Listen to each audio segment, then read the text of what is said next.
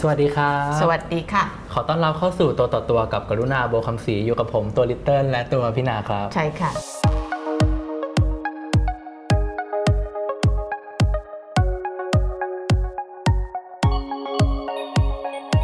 วันนี้คอนเซปต์ก็เหมือนเดิมคือใส่เสื้อยืดไม่แต่งหน้า มีลิปสติกอยู่แต่ยังไม่ได้ทา เมื่อกี้บอกลิตเติ้ลบอกว่าเราก็ตามจริง เพราะว่าพี่นาไม่ค่อยสบาย เป็นอะไรนะ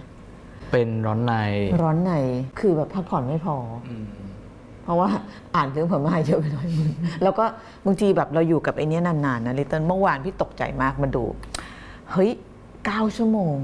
ที่ใช้มือถือเหรอเอออุ้ยเยอะนะพี่นา เยอะมาก เพราะว่าเราต้องอัปเดตข่าวตลอดเวลาใช่ไหมเรื่องพม่า แล้วเราพอแบบพอรู้เลยว่า มันมีความสัมพันธ์กันระหว่างอาการนอนไม่หลับกับไอ้ screen time บนมือถืออะ ถ้าช่วงไหนมัน2อสชั่วโมงนะเราจะแบบรู้สึกแบบ fresh แต่ว่าถ้าเกิดเกิน 8 ชั่วโมงอะจะมีอาการแบบเนี้ยมันจะล้าเออที่พูดมาทั้งหมดเนี่ยเพราะว่าวันนี้เนี่ยจะทำงานน้อยลงให้ลิตเติ้ลทำจริงๆอะต้องมีวันหนึ่งที่เราควรจะปิดรับข่าวสาร แล้วก็ห่างจากสมาร์ทโฟนไปเลยอะก็พยายามทำแต่ก่อนตั้งกฎไว้ว่าเสาร์อาทิตย์จะไม่จับ แต่เดี๋ยวนี้ก็ต้องจับพอมาทำข่าวรายวันอะมันต้องจับมันต้องตามทุกวันแล้วแถมตอนนี้มันมีอะไรขึ้นมาอีกไอ้คลับเฮาส์อะคือตอนนี้เราก็เป็นโฟโมอะ fear of missing out ว่าแบบเฮ้ยเราจะตกขบวนหรือเปล่าว่าเดี๋ยวเข้าไปดู ไม่ต้องหลับไม่ต้องนอนกันเลยนี่ยังไม่ได้เข้าไปนะกำลังคุยลิตเติ้ลว่าเดี๋ยวจะมีไอ้ไอ้อะไรคลับเฮาส์ใช่ไหมคือตอนนี้มันโลกมันหมุนเร็วมากอะแล้วเราก็นั่งคิดอย่างพี่นานนั่งคิดกับตัวเองว่า เราต้องหมุนตามมันหรือเปล่าวะจริงๆเมื่อวานมีแฟนเพจทักมานะว่าแบบอยากฟังใน Clubhouse จัง คือสังขารก็ไม่ค่อยจะไหวเอาละก็บ่นเรื่องสังขารก็พอแล้วเดี๋ยวทาลิปสติกนิดนึงลิตเติ้ลวันนี้ เราโปรยเรื่องอะไรไว้อะวันนี้เนี่ยเรื่องจะเครียดนิดหนึ่งพี่นา เพราะว่ามันเป็นเรื่องของเนี่ยค่ะเพราะว่าหน้าหันซิดสปอนเซอร์ต้องเข้าแล้วลิตเติ้ลซื้อให้ตอนปีใหม่ตัวสปอนเซอร์ต้องเข้าเลยนะมันเป็นเรื่องของหนึ่งในไวรัสที่น่ากลัวที่สุด เท่าที่เคยมีมา นั่นก็คือไวรัสอีโบลาอีโบลาเนี่ยเราเคยได้ยิน แต่ว่ามันไม่เคยย่างกรายมาถึงแถวแถวๆบ้านเราได้เลย มันมีเหตุผล แล้วก็เป็นหนึ่งในคำถามที่ท่านผู้ชมถามมาวันนี้เราจะเล่นวิธีอย่างนี้ลิตเติ้ลเพื่อให้แบบว่าง่ายต่อการย่อยแล้วก็การเรียงเรื่องเนี่ยเราจะตอบคำถามท่านผู้ชมก่อนอืมที่เขียนมา ซึ่งที่ถามมาเนี่ยต้องขอบพระคุณมาก ๆ เลย เพราะว่ามันเป็นคำถามที่เพื่อที่จะปูพื้นฐานไปสู่การพูดคุยคำถามแรกก็คือว่า คุณนิป้าเขาถามว่าเขาอยากรู้ต้นตอค่ะว่าเอออย่างโควิดเนี่ยมาจากค้างคาวแล้วอีโบลาเนี่ยต้นตอมาจากอะไร อยากจะบอกว่าเหมือนกันด้วยความที่มันเป็นสัตว์ที่คือเขาวิจัยมานะว่ามันเป็นสัตว์ที่มีภูมิคุ้มกันที่ต้านทานต่อไวรัส มันเลยทำให้มันเป็นพาหะอย่างดี ที่ไวรัสหลาย ๆ อย่างเนี่ยไปอเอายู่ในแปลตัวว่ามันถ้าเกิดไวรัสมันมันทำมันทำแบบมันทำอะไรข้างข่าวไม่ได้ใช่ไหมใช่ แต่มันสามารถขยายตัวในนั้นได้เฮ้ยมันเป็นมิน่ามันถึงแบทแมนมันถึงแข็งแรงปะวะมัน Amazing มากนะ อ๋อเหรอ ทีนี้มันมาได้ยังไงก็คือว่าค้างคาวเนี่ยมันจะไปกัดสัตว์ป่าบ้างละหรือว่าไปกินผลไม้แล้วบางทีน้ำลายของมันก็ติดอยู่บนผลไม้บ้าง อ๋อ คือแปลว่าไอ้ตัวไวรัสเนี่ย อันนี้พูดทั่ว ๆ ไปบางทีมันไม่ได้อยู่ในค้างข่าว อืม แต่ค้างข่าวเนี่ยมันก็ไปมันอยู่ในป่าเนาะ ใช่ มันก็มีโอกาสที่จะไปสัมผัสกับพวกสารคัดหลั่งของบรรดาสัตว์ป่าอื่นๆ ซึ่งสัตว์ป่าเนี่ย มันก็มีไวรัสอยู่ในนั้นแหละ ใช่ จริง ๆ มันก็เป็นธรรมชาติใช่ไหมเพียงแต่ว่ามนุษย์เนี่ยไปลุกรานพื้นที่ธรรมชาติสัตว์ป่าเนี่ยเพราะฉะนั้นมันก็เกิดการแพร่ของไวรัส ซึ่งปกติมันจะอยู่เฉพาะในสัตว์ป่า แล้วพอค้างคาวมันเป็นพาหะพี่นา มันก็เลยเอื้อให้บางทีมันเกิดการกลายพันธุ์ ไปสู่ไวรัสใหม่ ๆ ได้ด้วย ด้วยความที่มันมีภูมิต้านทานของมันนะมันมันเหมือนเป็นถังบรรจุไวรัสอะจริงเหรอ อืม แล้วก็ปัญหาในแอฟริกาเนี่ยเรื่องอีโบลาเนี่ย มันมาจากการที่เขานิยมกินเนื้อสัตว์ป่า แถวแถวๆบ้านเราก็มีไม่น้อยนะ แต่ก่อนเนี่ยทางขึ้นเขาใหญ่เนี่ยอืมโฆษณาราม ตอนนี้ไม่รู้หายไปหรือเปล่า แล้วก็ไอไอไอไอโควิดเหมือนกันเนี่ยอืมคือที่เริ่มจากในเมืองจีนเนี่ยเขาก็สงสัยว่ามันจะมีต้นตอ ถ้าเกิดไม่ได้เกิดขึ้นเมืองจีนเนี่ย ต้นตอมนจะอยู่แถวๆเนี้แหละ คือประเทศที่เป็นเส้นทางส่งออกสัตว์ป่าอืม เพื่อการบริโภคแล้วก็มีวัฒนธรรมการกินด้วใช่ยซึ่งประเทศไทยเป็นหนึ่งในนั้นนะ เราเป็นเราไม่ได้บอกว่าเราก็มีการล่าแต่ว่าเส้นทางเนี่ยมันมาจากกัมพูชาจากเวียดนามจากอะไร อันนี้ก็คล้ายกันถ้าสมมติว่าชาวบ้านเนี่ยเขาไปล่าสัตว์ป่า แล้วเขาก็มาวางขายที่ตลาดบางทีคือต้องเข้าใจว่าระระบบที่นั่นมันก็ไม่ค่อยสะอาดนะบางทีเขาก็ใช้มือเปล่า หยิบสัตว์ใส่ถุงใส่กระเป๋า เชื้อไวรัสที่มันออกมาจากสารคัดหลั่งในตัวค้างคาวที่มันตายแล้วอะพี่นาบางที มันมีคราบเลือดคราบ น้ำอะไรของมัน มันก็จะติดมือมันเรามาด้วย แล้วมันติดยังไง เราเอามาลูบหน้าปะจมูกถ้าเรามีแผลลูไวบหรัน้าสปะจมูกนี่มันรูปหน้าปัจจมูกเนี่ยอันตรายมากอะสมมติถ้าเรามีแผลมันลูก็บจะหน้าเข้าปะไปจมูกนี่ลูบหน้าปะจมูกเป็นสำนวน เอาเหรอ ใช่ นี่เฉยมาก นี่เด็กรุ่นอะมันแปลว่ารู้เลยอะไรว่าอายุ แปลว่าอะไรท่านผู้ชม รูปหน้าปะจมูก เดี๋ยวนะเดี๋ยวกูก็ให้ขออภัยขอออกเรื่อง นอกเรื่องนิดนึง คืออีชั้นเซอร์ไพรส์มากที่เด็กสมัยนี้ไม่รู้จักคำว่าลูบหน้าปะจมูก ลิตเติ้ลเออก็ไม่เห็นมีใครใช้นะพี่นาโอ้ยเหรอ นี่นี่นี่กูก็แล้วมันขึ้นมาเลย ลูบหน้าปะจมูก แปลว่า เนี่ยมันเป็นสุภาษิตคำพังเพยทำอะไรทำอะไรเด็ดขาดจริงจังไม่ได้ คือลูบหน้าปะจมูกก็คือทำอะไรแบบทำส่งๆอะเออทำส่งๆไป แต่อีโบลาเนี่ยรูปหน้าปะจมูกของจริงนะ คือบางทีเราจับแล้วเราไม่ได้ล้างมือแล้วก็มาแบบมามาเกาตานี่นี่ยังงงว่าเด็กสมัยนี้ไม่รู้จักคำว่ารูปหน้าปะจมูก เป็นไปได้ยังไงอะก็ไม่ค่อยเห็นนะพี่นาหรือว่าเราโบราณเกินไป โอเค แล้วมันเกิดขึ้นนานมาแล้วนะ อืมตั้งแต่ปี 1976 1976 ปีนี้ก็ 45 ปีแล้วสิอืมอู้ครั้งแรกที่พบเลยนะ 1976 ในเจอที่ไหนอะในดีอาร์ของโกดีอาร์คองโกมันอยู่ไหนวะ มันจะอยู่ที่แอฟริกาตอนกลาง เคยไปเหรอ ไม่เคยพี่พี่เคยไป พี่ไม่เคยไปเดียคองโก แต่ว่าพี่เคยไปใกล้ๆเดียคองโกก็จะอยู่กลางๆทวีปแอฟริกาทรัพยากรธรรมชาติเยอะมากนะแถวนั้นเนี่ยแล้วก็ที่พี่เคยไปส่วนใหญ่พี่จะไปแถวแอฟริกาตะวันออก ตะวันออกอย่างงงคือ เวลาเขานับแบบออกตกเนี่ยเอาเราเริ่มต้นการนับโลกจากทวีปออสเตรเลียนะแล้วก็มาเอเชีย ผ่านมาเรื่อยๆ พอไปชนแอฟริกาปั๊บเนี่ยที่ชนที่แรกเนี่ยคือแอฟริกาตะวันออก แล้วก็ไล่ไปเรื่อยๆ เป็นแอฟริกากลางตะวันออกก็จะ gateway เนี่ยหรือว่าด่านหน้าของแอฟริกาตะวันออกเนี่ยก็จะเป็นเคนยา นี่คนไทยหลายคนไปไปซาฟารีไปอะไรพวกเนี้ยแถวนั้นก็จะมีเคนยาต่อไปมีรวันดาบูรุนดียูกันดาอะไรแถวนั้นเนี่ยแล้วก็เลยเลยเข้าไปตรงกลาง แล้วพอไปอีกฝั่งหนึ่งก็จะเป็นแอฟริกาตะวันตก พอพูดถึงแอฟริกาแล้วมีคนโผล่หัวมาจากคอมพิวเตอร์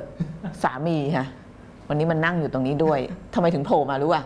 เพราะเราไปพบรักกันที่นั่น ที่รวันดา เออ นางอยู่เอ่อซูดาน นางเป็นทหาร UN อยู่ซูดาน แล้วพี่นาก็ไปไป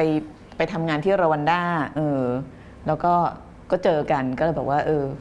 อเนาะชีวิตสั้นก็เอาเหอะ จบ ก็แค่จะเล่าให้ฟังว่าเคยไปแอฟริกา เดี๋ยวจะเล่าว่าทำไมคนที่นั่นเนี่ยเขาถึงมีแนวโน้มหรือว่ามีความสุ่มเสี่ยงที่จะไปรับหรือว่าสัมผัสกับพวกเชื้อไวรัสพวกนี้หนึ่งก็คือระบบสาธารณสุขมันไม่ค่อยทั่วถึงด้วย คือบางทีน้ำน้ำที่จะใช้ล้างมืออะพี่ดามันก็มันยังหายากอะน้ำกินยังหายากเลยว่าว่าอย่างเคนั้ยนไปเหรอเดี๋ยวดูข่าว ดูข่าวเราก็จะเห็นภาพไงพี่นา พูดเหมือนเคยไป แต่ยืนยันว่าจริง แล้วดูดูสารคดีแล้วเราก็จะเห็น ทีนี้ไอไออีโบลาเนี่ย 45 ปีมาแล้วมันเกิดที่ประเทศอะไรดีอาของโกอ๋อตอนนั้นมันยังไม่ไม่แยกเป็นดีอาของโกด้วยมันเป็นตอนนั้นมันยังเป็นประเทศเดียวสากันธารณรัฐซาอีซาอีนะแล้วก็ไปเจอในแม่น้ำใช่ไหมแถวแถวๆแม่น้ำเขาเจอผู้ป่วยกลุ่มแรก ๆ คือแถวๆแม่น้ำเขาเลยตั้งชื่อตามนั้น เขาชื่อแม่น้ำอีโบลาใช่เสียหายเลยเนาะต่อไปบอกว่าจะ จัดทัวร์ไปแม่น้ำอีโบลานี่คงไม่มีใครอยากไป จริงเนาะแต่ว่าหลังจากพบการเอ่ออุบัติ ต้องเรียกว่าเป็นการอุบัติใหม่45 ปีที่แล้ว ปรากฏว่าอีโรคเนี้ยอีไวรัสตัวเนี้ยมันก็ไม่เคยหายไปไหนเลยนะ ใช่ มันก็วนเวียนวนเวียนคือในแอฟริกาส่วนใหญ่แล้วมันจะระบาดแถวแถวๆแอฟริกาตะวันตกจนค่อนมาทางแอฟริกากลาง รายงานการระบาดแถวแถวๆแอฟริกาตะวันออกไม่ค่อยมี แล้วมันก็ไม่เคยออกนอกทวีป ยกเว้นบรรดา พวกผู้เชี่ยวชาญหมออะไรที่เขาส่งไปจากสหภาพยุโรปจากอเมริกา แล้วก็ไปช่วยสกัดการระบาดของอีโบลาในช่วงนั้นเนี่ยบางทีบางคนก็รับเชื้อติดมาด้วย ซึ่งก็น้อยมาก น้อยมาก ทีนี้เดี๋ยวจะมาที่อันที่สองว่าทำไมอีโบลาที่เขาบอกว่ามันเป็นไวรัสที่มันร้ายแรงแบบว่าน่ากลัวที่สุดอันหนึ่งของโลกเนี่ยพอๆกับไอ้โควิดเนี่ยการระบาดมันถึงไม่กว้างขวาง ทำไมจำนวนของคนที่ติดเชื้อเนี่ยมันถึงไม่สูงมาก คือถ้าเปรียบเทียบกับโควิดเนี่ยตอนนี้มันกี่ล้านคนแล้วนะ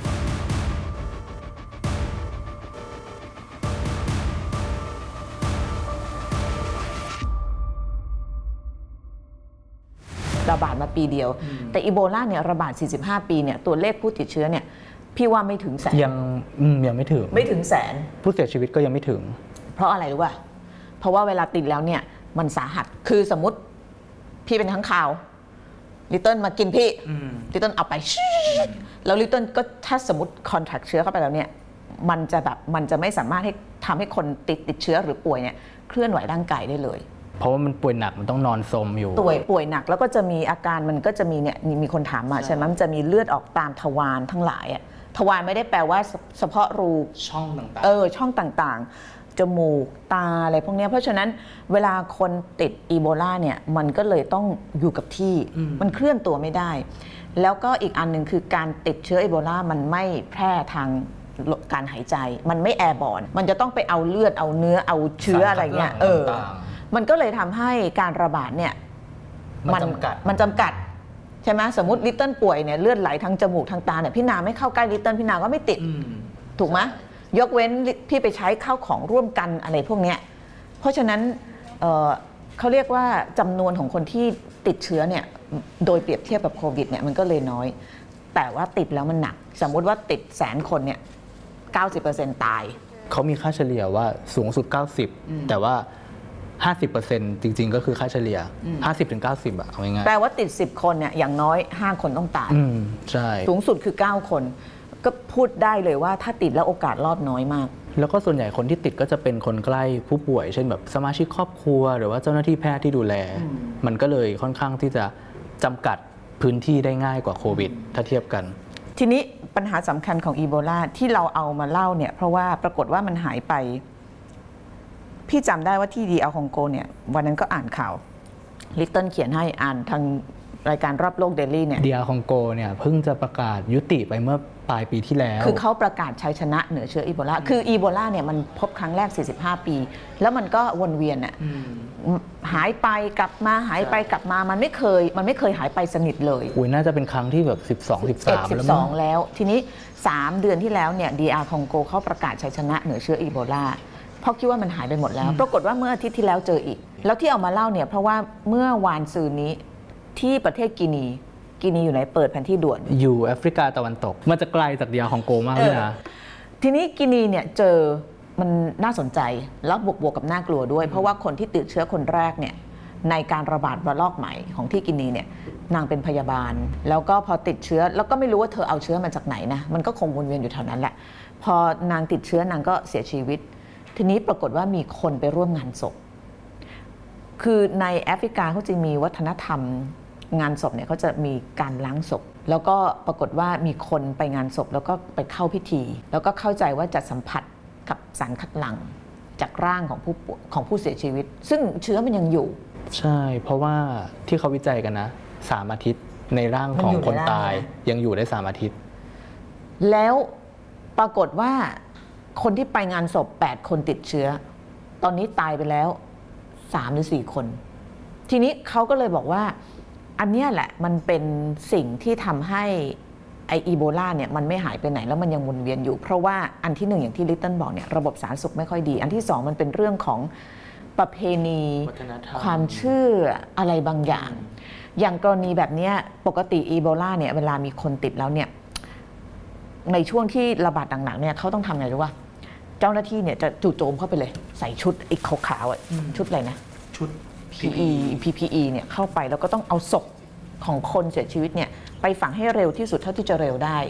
เพราะเพื่อป้องกันไม่ให้เชื้อมันแพร่ เพราะว่าอย่างลิตเติ้ลบอกเนี่ยมันอยู่ได้สามอาทิตย์ ใช่ แล้วพวกข้าวของเครื่องใช้เตียงเสื้อผ้าคือต้องเผาทิ้งหมดเลย ใช่ใช่ทีนี้มันไปขัดกับความเชื่อของชาวบ้านเว้ย เพราะว่าอย่างในเดียคองโกเนี่ยเราเคยทำรายการนะ เรื่องเนี้ยคือตอนที่ระบาดหนักๆฉันว่าฉันจะพูดน้อยละทำไมฉันพูดเยอะอย่างนี้ดีแล้วทำ ไมฉันพูดเยอะอย่างนี้อะเดียคองโก เป็นร้อนไหนนะเนี่ย ตอนมันระบาดหนักๆเนี่ยเราเคยทำข่าวเรื่องนี้นะเขาก็จะไปตั้งศูนย์คือ WHO เนี่ยประกาศให้เป็นวาระแห่งโลกเลยนะอืมเขาประกาศเป็นเป็นภาวะฉุกเฉินภาวะฉุกเฉินทางด้านสาธารณสุข ซึ่งไม่ค่อยประกาศเท่าไหร่ ตั้งแต่เรามีบัตร WHO เนี่ยเขาเพิ่งประกาศน่าจะเป็นครั้งที่ 5 ที่ที่6 นะก็คือไออีโบลาเนี่ยก็ถูกประกาศให้เป็นสาธารณสุขระดับโลกที่เป็นการฉุกเฉิน ก็มีผู้เชี่ยวชาญจากอเมริกาจากอังกฤษจากอะไรเนี่ยเข้าไปช่วยบรรดา เรียกว่าเจ้าหน้าที่ทางการแพทย์สาธารณสุขในแอฟริกาเนี่ยเพื่อที่จะให้ช่วยเขาเรียกคอนเทนหรือว่ากำจัดการแพร่ระบาดเขาก็ไปแบบตั้งศูนย์นะ WHO ก็ไปตั้งศูนย์ต่างๆเนี่ยปรากฏว่าศูนย์ในดีอาคองโกที่รักษาผู้ป่วยอีโบลาเนี่ยถูกเผา เพราะชาวบ้านน่ะคิดว่าคือชาวบ้านที่นั่นน่ะเขาจะมีความเชื่อมันหลายอย่าง อันแรกเลยเนี่ยเขาไม่เชื่อว่าอีโบลาเนี่ยมันเป็น มันเป็นโรคมันเป็นโรค ระบาดร้ายแรง เขาคิดว่ามันเป็นมันเป็นแบบเขาเรียกเป็นแผนของบรรดาพวกฝรั่งผิวขาว หรือว่าพวกหมอพวกอะไรเนี่ยที่จะมาเอาอวัยวะของชาวบ้านไป เพราะว่าอะไรรู้ไหมเพราะว่าอย่างสมมติป่วยอะพี่ป่วยก็ได้ พี่ต้องเข้าศูนย์ แล้วก็ญาติก็เยี่ยมไม่ได้ ใครก็ไปไม่ได้ ญาติก็ไม่เคยเห็น พอรู้ข่าวอีกทีตายแล้วตายก็ต้องหยิบไปฝัง คือเหมือนมันมันไม่รู้ว่าเกิดอะไรขึ้นบ้างกับเออ สมาชิกครอบครัวเราใช่เลย ใช่แล้วต้องต้องยอมรับว่าการศึกษาที่นั่นเนี่ยในเรื่องของของการวิเคราะห์แยกแยะอะไรมันอาจจะไม่ค่อยมี เพราะบางทีมันเกิดในพื้นที่ห่างไกล แล้วแอฟริกาโดยโดยรวมโดยเฉลี่ยเนี่ยก็อาจจะเป็นประเทศที่การศึกษายัง ยังไม่ยังไม่ขยายมากนักเนี่ยเพราะฉะนั้นมันก็เลยมีข่าวลือบอกว่าเออไอศูนย์พวกเนี้ยมันเป็นศูนย์แบบเอาอวัยวะของคน เพราะว่าเข้าไปไม่มีใครรู้ว่าเกิดอะไรขึ้น แล้วมันก็เข้าใจได้เพราะว่าหมอเขาไม่อยากให้คุณเข้ามาหรอกเพราะว่ามันมันอันตรายมาก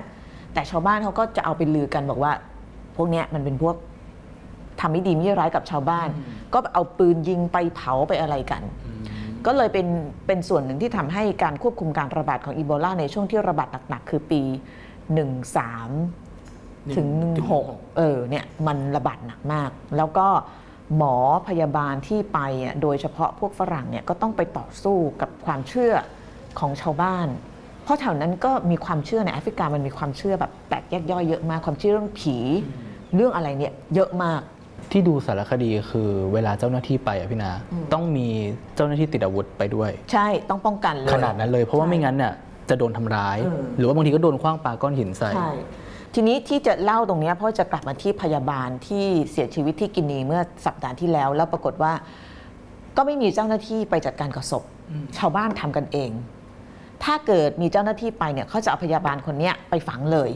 เขาจะไม่ให้มีวิธีแบบมาล้างศพมาคนมาร่วมอะไรแบบนี้ และไอ้แปดคนนั้นก็จะไม่ติด แต่พอไม่มีเจ้าหน้าที่ไปจัดการเนี้ยปรากฏว่าเขาก็ทำกันตามประเพณีตามอะไรที่เขาทำกันมา ก็เกิดการติดเชื้อแต่คนนี่คืออย่างน้อยด้วยนะเยอะพราไม่รู้ว่าจะเออตอนนี้จะเท่าไหร่แล้วใช่ด้วยแล้วตายไปแล้ว3ใน8เนี่ยก็ถือว่าแบบเกือบ50%แล้วอีกอันหนึ่งที่ดีอาคองโกมีปัญหา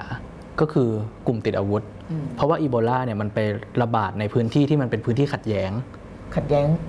มันจะมีกลุ่มติดอาวุธที่เขาแบบพยายามจะแบบแบ่งแยกดินแดน หรือว่าพยายามกำลังต่อสู้กับรัฐบาลท้องถิ่นอยู่ มันก็เลยเป็นปัญหาซ้ำเติมเข้ามาว่าแบบนอกจากเจ้าหน้าที่จะต้องสู้กับไวรัสแล้ว ก็ยังต้องระวังภัยจากกลุ่มติดอาวุธด้วย ก็เหมือนกับว่า โรคระบาดมันก็แบบแหม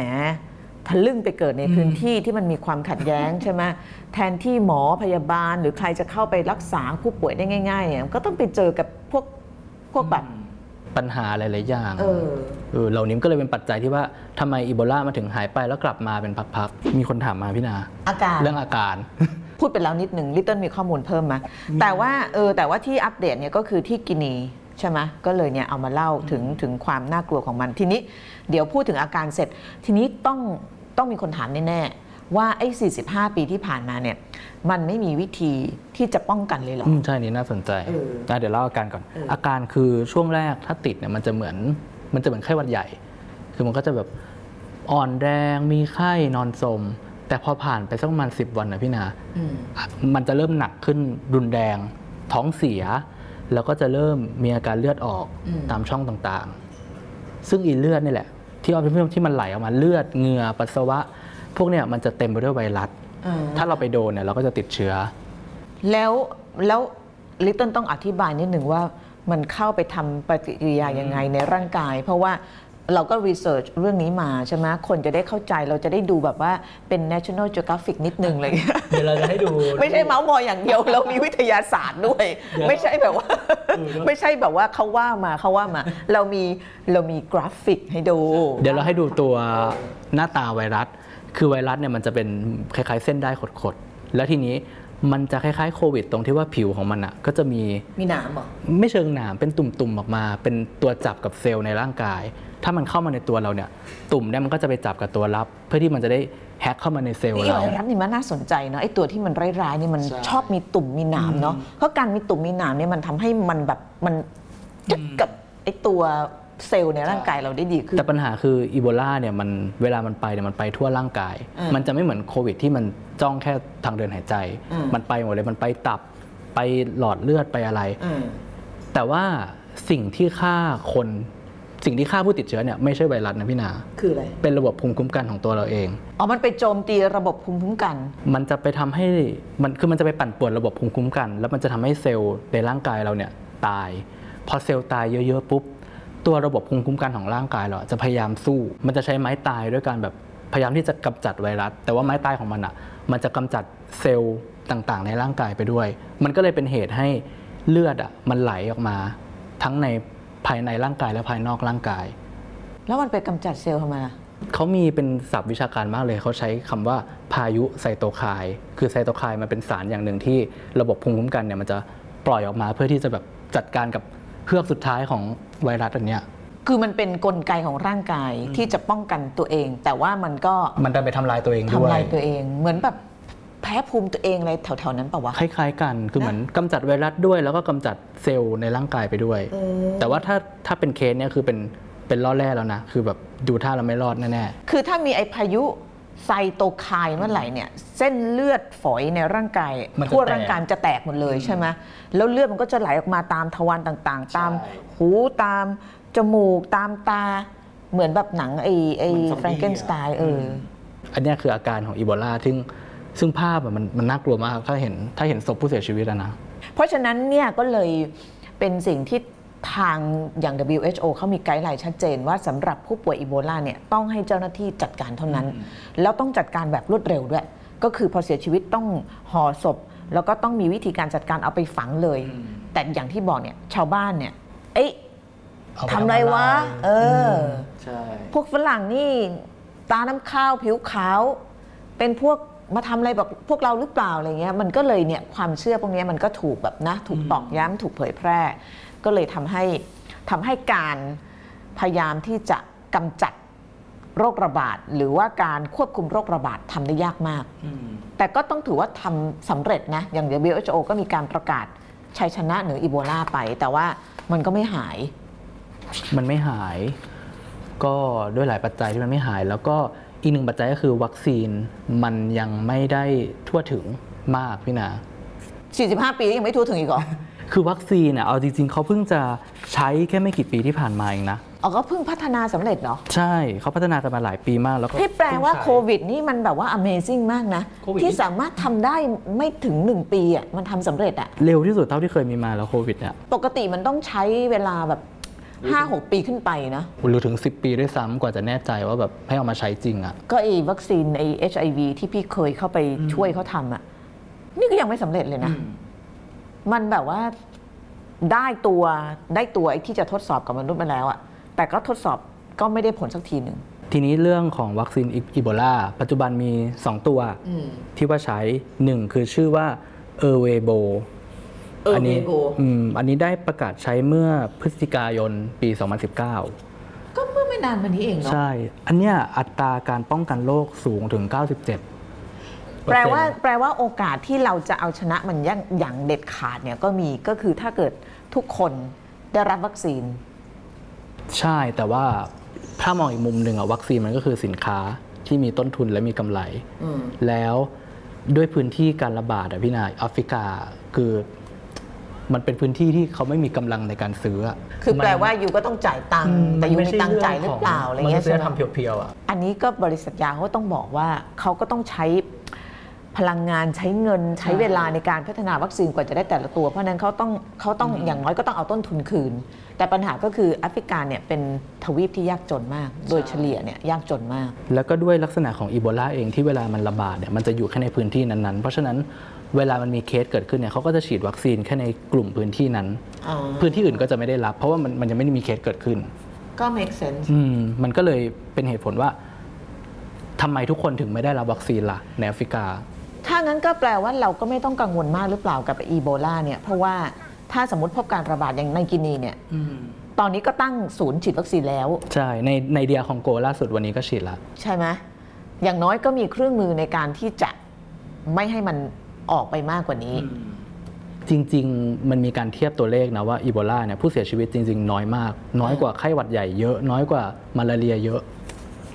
แล้วก็ด้วยลักษณะของมันก็จริง ๆ โหยากมากที่จะเดินทางมาถึงไทยอะเอออย่าพูดไปเถอะ อะเดี๋ยวลืมเล่าวัคซีนอีกตัวหนึ่งเอออีกมีสองตัวใช่ไหมตัวแรกอะใช้โดสเดียวอืมตัวที่สองใช้สองโดสเพิ่งอนุมัติเมื่อพฤษภาปีที่แล้วเฮ้ยนี่มันใช้เวลานานมากเลยเนาะมีสองตัวตัวที่สองประสิทธิภาพเป็นไงบ้าง ตัวที่สองอันนี้หนูยังหาไม่เจอพี่ดาแต่ว่าต้องฉีดสองโดส เออ ฉีดสองโดสก็เอาเป็นว่ามาเล่าให้ฟังก็คือถ้าเกิดดูลักษณะแล้วก็อาการรวมถึงอัตราการเสียชีวิตเนี่ยมันก็น่ากลัว แต่ว่าก็ต้องบอกว่าในช่วงหลายสิบปีที่ผ่านมาเนี่ยโลกก็ได้พยายามที่จะเอาชนะไออีโบลาคืออย่างน้อยตอนนี้ก็มีวัคซีนในการป้องกัน แล้วก็เอ่อเชื่อว่าการระบาดรอบใหม่ในกินีแล้วก็ดีอาคองโกเนี่ยก็ไม่น่าจะขยายวงไปมากกว่านี้ คนก็มีบทเรียนนะคนมีเอะบทเรียนใช่จำได้ว่าอย่างในเดียคองโกตอนนั้นเนี่ยคนต้องล้างมือเป็นกิจวัตรเลยนะคือการล้างมือเนี่ยเอาเข้าจริงๆมันคือเบสิกที่สุดของการป้องกันโรคเลย ทุกโรคเลยเนาะใช่ ตอนนั้นอะแถวชายแดนเดียคองโกเนี่ยโอ้โหแบบต้องมีการตั้งเขาเรียกแท้งน้ำอะแล้วก็มีการวัดไข้เออ มีการวัดไข้ตั้งแท้งน้ำให้คนล้างมือวัดไข้ก่อนข้ามพรมแดนอะไรเงี้ยเอออีกอย่างหนึ่งที่คิดว่ารอบนี้ไม่น่าจะหนัก เท่าที่ผ่านมา เพราะว่ามันมีโควิด คนมันจะมีการป้องกันตัวอยู่แล้วระดับหนึ่ง แล้วก็เจ้าหน้าที่ก็จะมีการมันเหมือนเออมีปการระเด็คนวบคุมอยู่แล้วประเด็นอะนี้น่าสนใจ เพราะว่าพอหลังจากมีโควิด ปรากฏว่าคนที่ป่วยเป็นโรคทางเดินหายใจอย่างพวกไข้หวัดใหญ่เนี่ยมันลดลงเว้ยเพราะว่าคนใส่หน้ากากอนามัยใช่ไหมอืมเนี่ยก็ปีที่ผ่านมาเนี่ยหนูก็ไม่ป่วยเลยพี่นะหรอเออปกติจะต้องเป็นหวัดบ้างปีละครั้ง เดี๋ยวอย่าพูดไม่ค่อยไม่ค่อยหรือว่าอเชื่อฟฟิศเราสะอาดก็ไม่อรู้เราออฟฟิศเราสะอาดออฟฟิศเรามีเครื่องดูดอะฟอกอากาศมีนี่เราก็มีตั้งด่านด้วยนะ ก่อนเข้าอะต้องล้างมงล้างมือเนาะก็เรื่องอีโบลาก็น่าจะครอบคลุมอืมนะน่าจะครอบคลุม แล้วก็เอ่อพี่นาก็ไปอ่านคอมเมนต์นะนะเวลาเราไปดูในรายการ แล้วก็รู้เลยว่าติดนิสัยชอบสัญญา ว่าเดี๋ยวจะเล่าเรื่องนู้นเรื่องนี้ให้ฟัง รู้นะ มีคนมาทวง คราวนี้ก็เลยไม่สัญญา เมื่อกี้เกือบพูดแล้วว่าสัญญาจะเล่าเรื่องในเราวันได้ฟังแต่ว่าไม่สัญญานิสัยไม่แต่เสียพี่นาก็ย้ายไปเล่าในพอดแคสต์อยู่นิสัยเสียจะได้มากฟังหลาย ๆ แบบหมดยังเราน่าจะครอบคลุมแล้วเนาะอืม ครอบคลุมแล้ว อ๋อ อยากเสริมตรงนี้ตรงนี้นิดนึงพอดีคุณธัญลักษณ์เขาเขาข้องใจเรื่องวัคซีนว่า ฉีดให้คนที่ติดแล้วหรือยังไม่ติดอยากจะบอกว่าวัคซีนเนี่ยฉีดให้คนที่ยังไม่ติดเชื้อใช่คนที่มีสุขภาพดี ถ้าติดแล้วเนี่ยมันจะต้องใช้ยาใช้รักยาษาเออคือหลักการคร่าวๆของวัคซีนเนี่ยก็คือฉีดเพื่อป้องกัน อย่างเช่นตอนเด็กๆเนี่ยเรายังไม่เป็นอะไรอะจำได้ไหมต้องไปเข้าแถวฉีดวัคซีนน่ะเจ็บมากแต่ว่า อันนั้นคือเพื่อป้องกันไอ้พวกโรคที่มันเคยเกิดในอดีตอะไรเอ่ออีสุกอีสุกอีอีใสใส โปลิโอใช่ อะไรพวกเนี้ยใช่ไหมรวมถึงไข้หวัดใหญ่เนี่ยก็ไม่ต้องรอจนเป็นไข้หวัดใหญ่แล้วไปฉีด ก็คือฉีดวัคซีนเพื่อป้องกันส่วนถ้าเป็นแล้วเนี่ยก็ต้องใช้วิธีรักษาแต่ว่าไอ้ไอ้วัคซีนโควิด -19 เนี่ยมันมันสามารถทำได้ทั้งสองอย่าง อ๋อ คือวัคซีนหลังๆเนี่ยอย่างพี่เอามาที่อาจารย์อาจารย์หมอยงผู้รวันที่จุฬาเนี่ยอธิบายน่าสนใจมากคือวัคซีนป้องกันโควิดเนี่ยมันป้องกันได้ คือคือ อุดมคติของวัคซีนเนี่ยคือป้องกันโรคได้ แต่ว่าถ้ามันยังป้องกันไม่ได้อย่างวัคซีนโควิดบางตัวเนี่ยก็คืออย่างน้อยลดความรุนแรงของโรคอ่าคือติดแล้วก็จะไม่เป็นหนักมาก ใช่ใช่ใช่อันนี้อาจารย์หมอยงให้ไว้ซึ่งน่าสนใจมาก เพราะว่าแต่ก่อนเนี่ยเราจะคิดแบบเป็น fix อะว่าแบบฉีดแล้วป้องกันฉีดแล้วต้องไม่ติดเออใช่ แต่ว่าไอ้ตัววัคซีนโควิดจากที่คุณหมอยงพูดเนี่ยก็คือบางตัวเนี่ย ก็ฉีดไปแล้วมันจะลดความรุนแรงของโรคได้ แปลว่า แปลว่าไม่ใช่ลิตเติ้ลเป็นแล้วฉีดนะ สมมุติว่าฉีดให้พี่ยังไม่เป็น แล้วก็ฉีดให้พี่ ไม่ได้แปลว่าโรคเนี่ยจะเข้ามาไม่ได้ โรคเข้ามาได้พี่นอาจจะติดเชื้อได้ ใช่ใช่ก็คือหลักการเดิมนั่นแหละ หลักการเดิมก็คือฉีดวัคซีนเพื่อป้องกันแต่ว่าถ้าป้องกันการติดเชื้อไม่ได้ มันจะลดความรุนแรงของโรคได้ ก็เหมือนเซฟให้คนตายน้อยที่สุด ถูกต้องอ่านี่คือจุดประสงค์ หลักของวัคซีนโควิดในขณะนี้ มันจริงเนาะเจ๋ง เพราะฉะนั้นเขาถึงบอกว่า ไอ้วัคซีนที่มันผ่าน peer review ไปแล้วเนี่ย ตัวไหนฉีดไปก่อนได้ อันนี้ WHO บอกว่าดีกว่าไม่ฉีด อืม ก็จริง เพราะถ้าไม่ฉีดก็เหมือนเราไม่มีเกราะป้องกันอะไรเลย ถูก เอาละอ่าวันนี้ไปมะ ลาไปก่อนฮะ วันนี้ไม่สัญญาเลยนะ สวัสดีครับ